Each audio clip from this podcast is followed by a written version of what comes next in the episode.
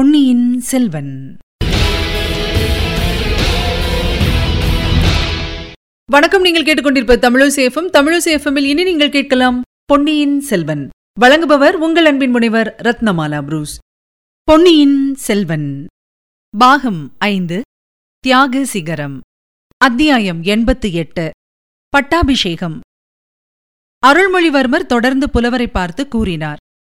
ஐயா தங்களை இன்னும் ஒன்று கேட்கிறேன். சிபி சக்கரவர்த்தி முதல் சிவஞான கண்டராதித்தர் வரையில் எங்கள் சோழகுலத்து மன்னர்களின் புகழை தாங்கள் விரித்துரைத்தீர்கள்.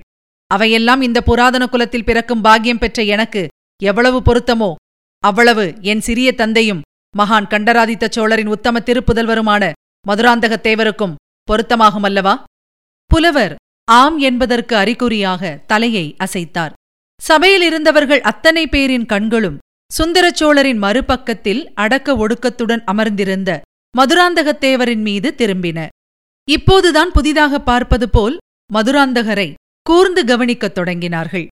முன்னமே மிக்க கூச்சத்துடன் அமர்ந்திருந்த மதுராந்தகர் இப்போது மேலும் சங்கோஜமடைந்தவராகி பூமாதேவியை கண்கொட்டாமல் பார்த்து கொண்டு குனிந்த தலை நிமிராமலிருந்தார். இதற்கிடையில் மாறுவேடம் பூண்டிருந்த ஆழ்வார்க்கடியான் மண்டபத்தின் ஒரு மூலைக்கு அவனை அழைத்துச் சென்ற சின்ன பழுவேட்டரையரிடம் கவலை தரும் ஒரு செய்தியை கூறினான். பாண்டிய நாட்டு ஆபத்துதவிகளைச் சேர்ந்தவளும் படகோட்டி முருகையனின் மனைவியுமான ராக்கம்மாள் என்பவளை மகுடாபிஷேக வைபவத்துக்காக வந்து கூடியிருந்த ஜனத்திரளிடையே அவன் கண்டான். எதற்காக இங்கே அவள் வந்திருக்கிறாள் என்பதை அறியும் பொருட்டு பின்தொடர்ந்து சென்றான். சின்ன பழுவேட்டரையரின் அரண்மனைக்கு அருகில் ஜனக்கூட்டத்தில் அவள் மறைந்து விட்டாள். ஆழ்வார்க்கடியான் அங்கேயே நின்று அங்குமிங்கும் பார்த்து கொண்டிருந்த போது அவள் மறுபடியும் காணப்பட்டாள். அவளுடன் இன்னொரு பெண் இடுப்பில் ஒரு குழந்தையுடன் சென்றாள். அந்த இன்னொரு பெண் சின்ன பழுவேட்டரையரின் மகளைப் போல் தோன்றவே ஆழ்வார்க்கடியான் இன்னது செய்வது என்று தெரியாமல் சிறிது நேரம் திகைத்தான். சின்ன பழுவேட்டரையரின் மகள்தான் என்று நிச்சயமாக சொல்லவும் முடியவில்லை. கொஞ்ச தூரம் அவர்களுடன் போய் உறுதி செய்து கொள்ளலாம் என்று போனான். கூட்டத்தில் அவர்களை பின்தொடர்ந்து போவது எளிய காரியமாக இல்லை. அவன் பின்தொடர்ந்து வருகிறான் என்பதை ராக்கம்மாளும் கவனித்திருக்க வேண்டும். அவள் திடீரென்று கூட்டத்துக்கு மத்தியில் ஐயையோ இந்த ஆள் எங்களை தொந்தரவு செய்கிறான். பெண்களை தொடர்ந்து வந்து தொல்லை கொடுக்கிறான் என்று கூச்சலிட்டாள். உடனே அங்கு நின்ற ஜனங்களில் பலர் ஆழ்வார்க்கடியானை சூழ்ந்து கொண்டு அவனை கண்டிக்க தலைப்பட்டார்கள். அவர்களிடம் ஆழ்வார்க்கடியான் அப்படி ஒன்றும் தான் செய்யவில்லை என்றும் இவர்கள் எல்லாரையும் போல தானும் மகுடாபிஷேக காட்சிகளை பார்க்க வந்தவன் என்றும் சத்தியம் செய்து கூறினான். அவனை சூழ்ந்து கொண்ட ஜனத்திரளை சமாதானப்படுத்திவிட்டு அவன் வெளியேறுவதற்குள் ராக்கம்மாளும் இடுப்பில் குழந்தையோடு கூடிய மற்றொரு பெண்ணும் மறைந்து விட்டார்கள். ஆழ்வார்க்கடியான் கோட்டை வாசல் வரையில் அவர்களை தேடிக் கொண்டு சென்றான். கோட்டை வாசலுக்கு சற்று தூரத்தில் ஒரு மூடு பல்லக்கில் குழந்தையுடன் கூடிய பெண் ஏறிக் கொண்டிருப்பதைக் கண்டான். பல்லக்கை சூழ்ந்து நாலு குதிரை வீரர்கள் நின்றார்கள். பல்லக்கில் அப்பெண் ஏறியதும் பல்லக்கும் குதிரைகளும் விரைந்து போகத் தொடங்கின. மேலும் அவர்களை தொடர்ந்து போகலாமா என்று யோசிப்பதற்குள் மகுடாபிஷேகத்தை பார்ப்பதற்காக வந்து கொண்டிருந்த ஒரு பெரிய ஜனக்கும்பல் ஆழ்வார்க்கடியானை இடித்துத் தள்ளிக் கொண்டு வந்து வெகு தூரம் கோட்டைக்குள்ளே கொண்டு வந்து சேர்த்துவிட்டது அந்த செய்தியை கோட்டைத் தளபதியிடம் உடனே தெரிவிப்பது முக்கியமானது என்று கருதி ஆழ்வார்க்கடியான் பட்டாபிஷேக மண்டபத்துக்கு வந்து சேர்ந்தான்.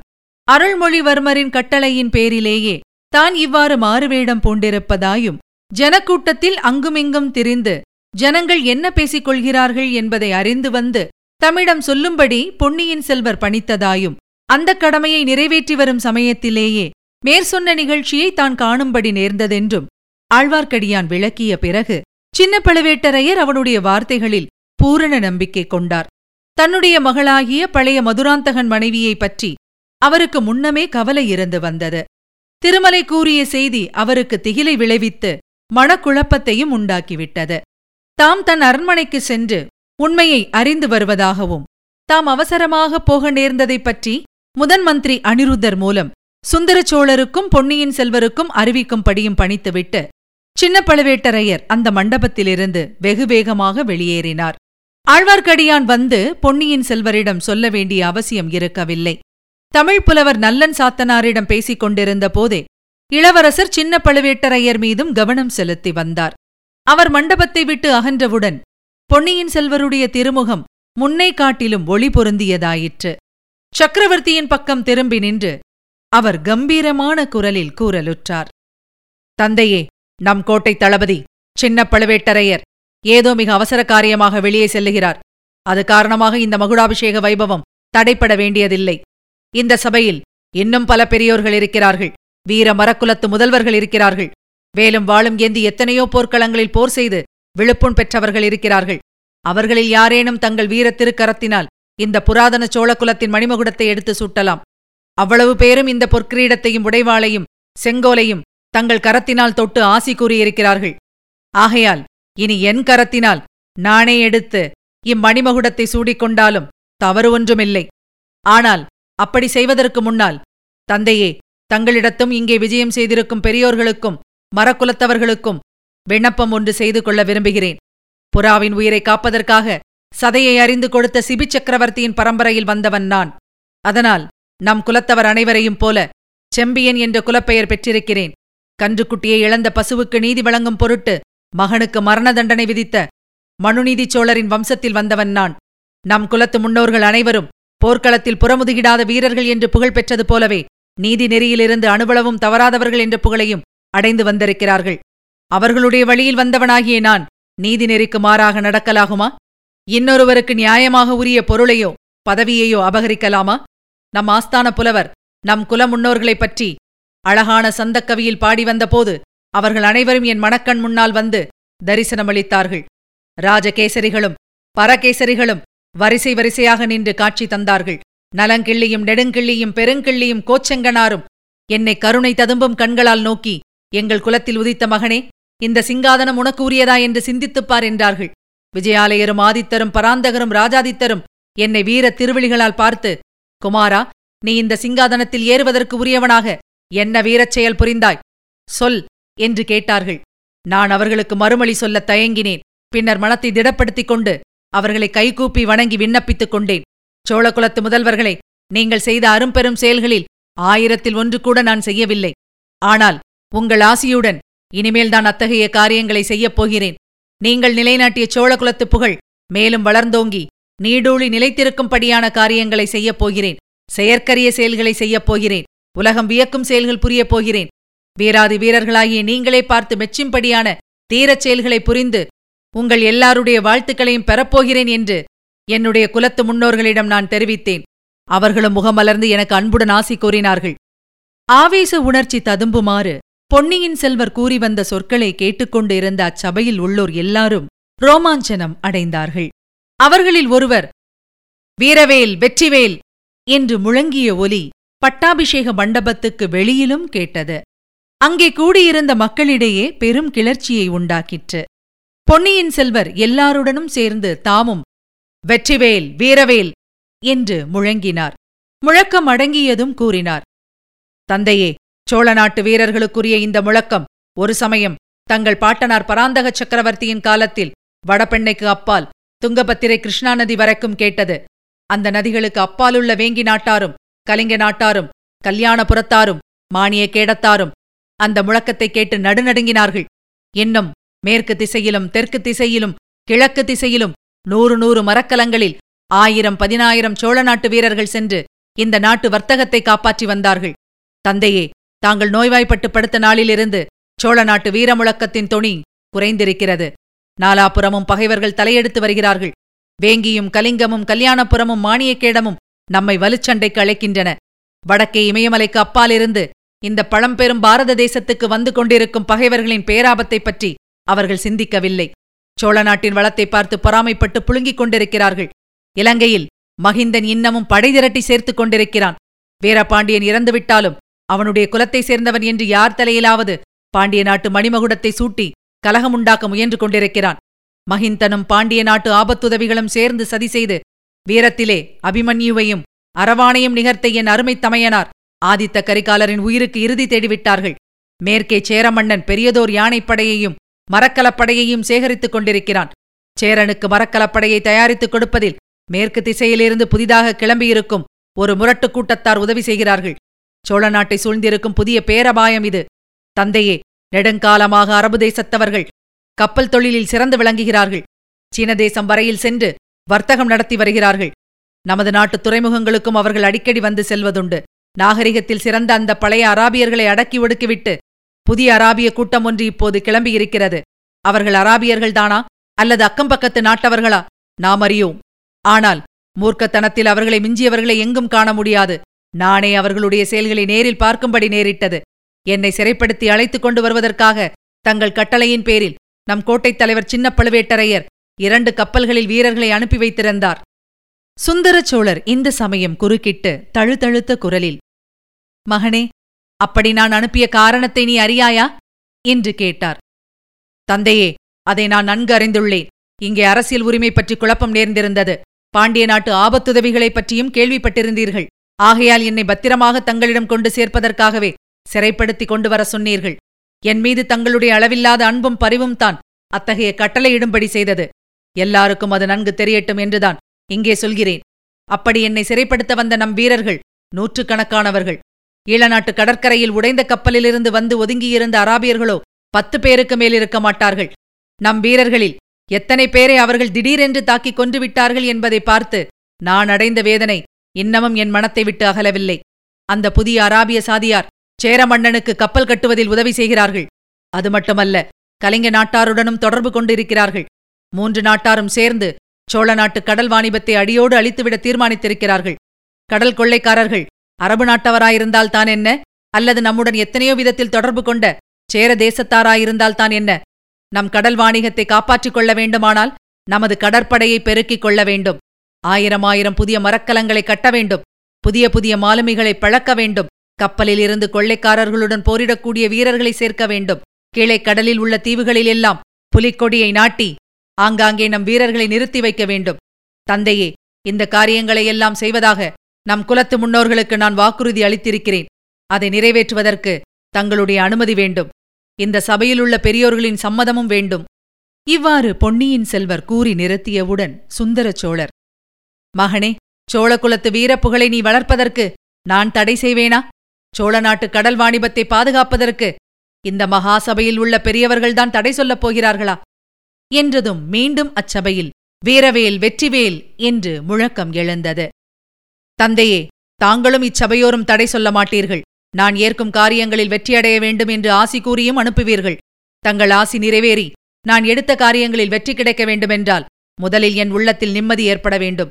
நேர்மையற்ற காரியம் எதையும் நான் செய்யவில்லை. என் குலத்து முன்னோர்கள் அங்கீகரிக்க முடியாத செயல் எதுவும் நான் புரியவில்லை. பிறருக்கு உரியதை நான் ஆசையினால் அபகரித்துக் கொண்டு விடவில்லை என்ற உறுதியை நான் அடைய வேண்டும். குலதர்மத்துக்கு ஒவ்வாத காரியத்தை இங்கே நான் செய்துவிட்டு புறப்பட்டேனானால் என் உள்ளம் என்னை வருத்திக் கொண்டே இருக்கும்.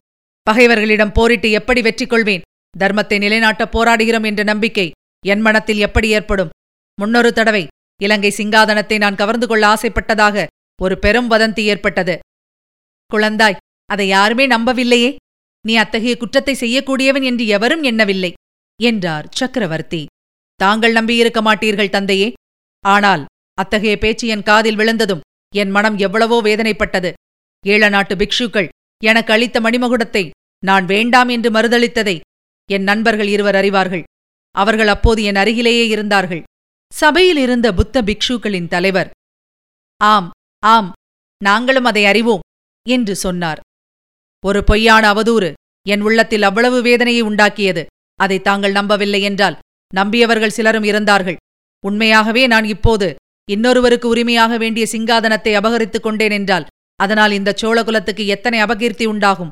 என் வாழ்நாளெல்லாம் அதை பற்றி வேதனைப்பட்டுக் கொண்டிருப்பேன். வேறு எந்த பெரிய காரியத்திலும் மனத்தை செலுத்த முடியாது. உற்சாகமாக செய்யவும் முடியாது.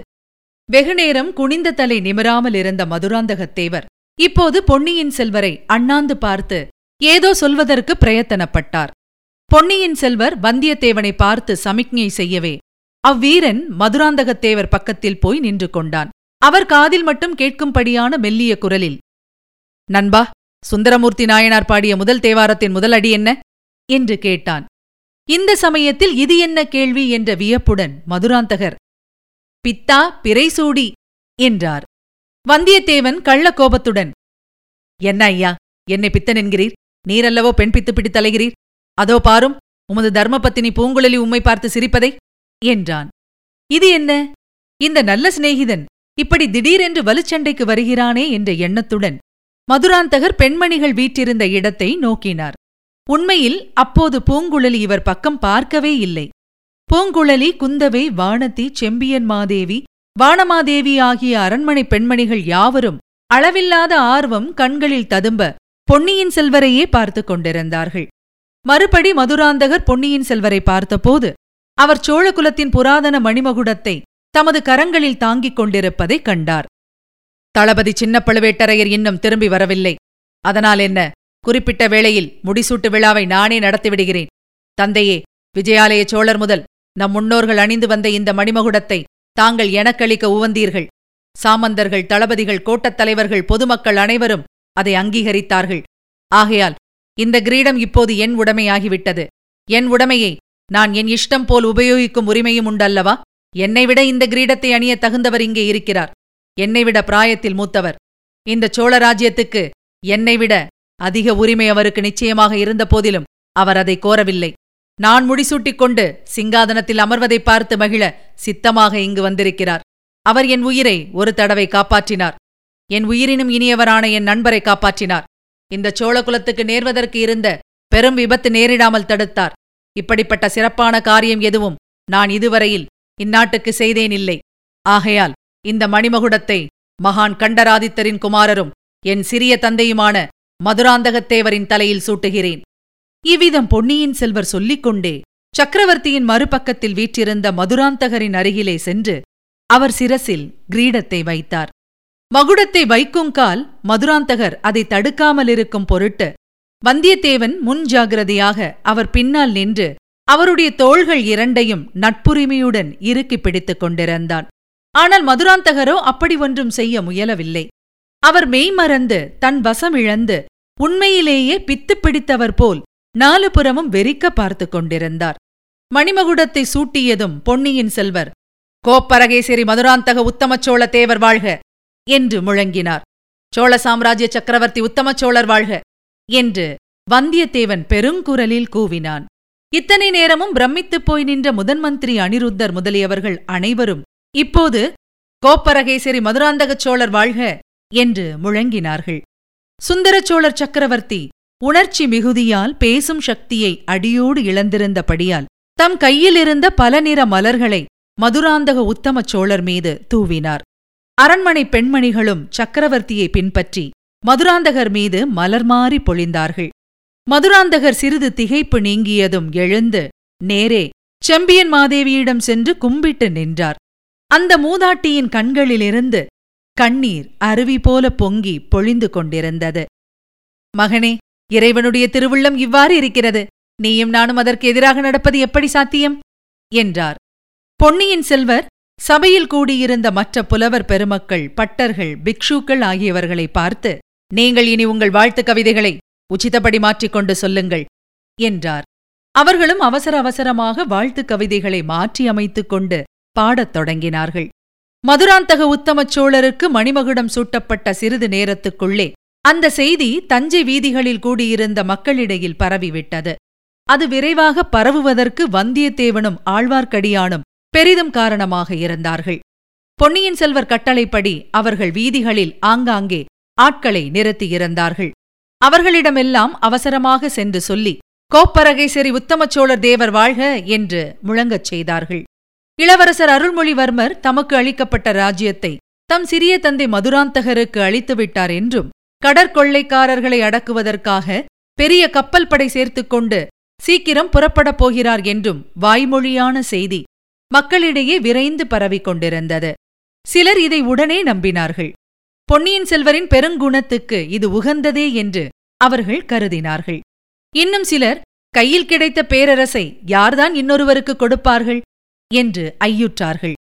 ஏக காலத்தில் பலவாறு பேசிய பதினாயிரக்கணக்கான குரல்களும் வாழ்க வாழ்க என்னும் முழக்கங்களும் சேர்ந்து புயற்காற்று அடிக்கும்போது அலைக்கடலில் கிளம்பும் பேரொலியைப் போல் ஒலித்தன.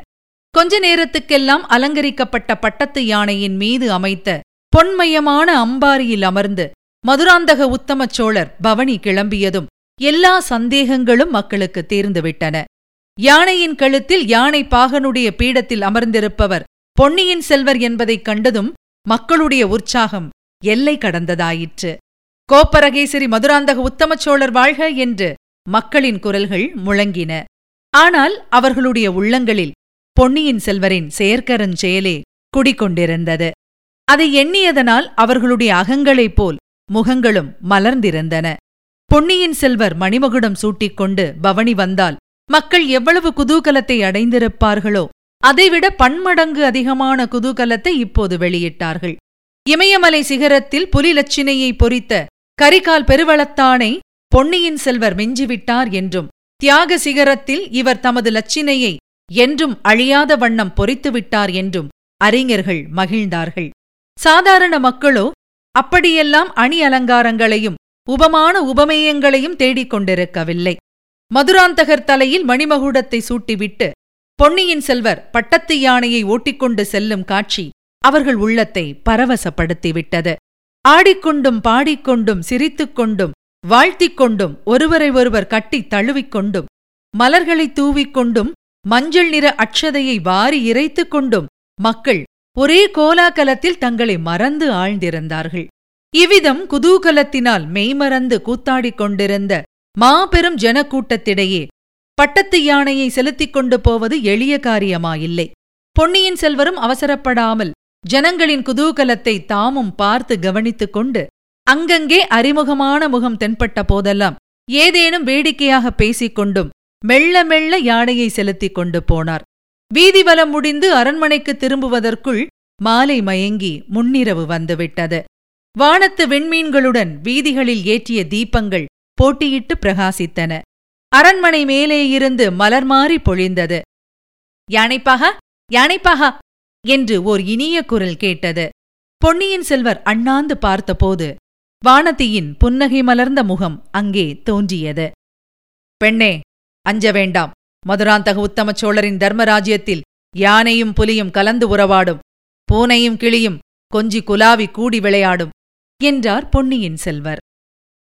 இதுவரை நீங்கள் கேட்டது பொன்னியின் செல்வன். வழங்கியவர் உங்கள் அன்பின் முனைவர் ரத்னமாலா புரூஸ். மீண்டும் அடுத்த அத்தியாயத்தில் சந்திக்கலாம். இணைந்திருங்கள் மகிழ்ந்திருங்கள்.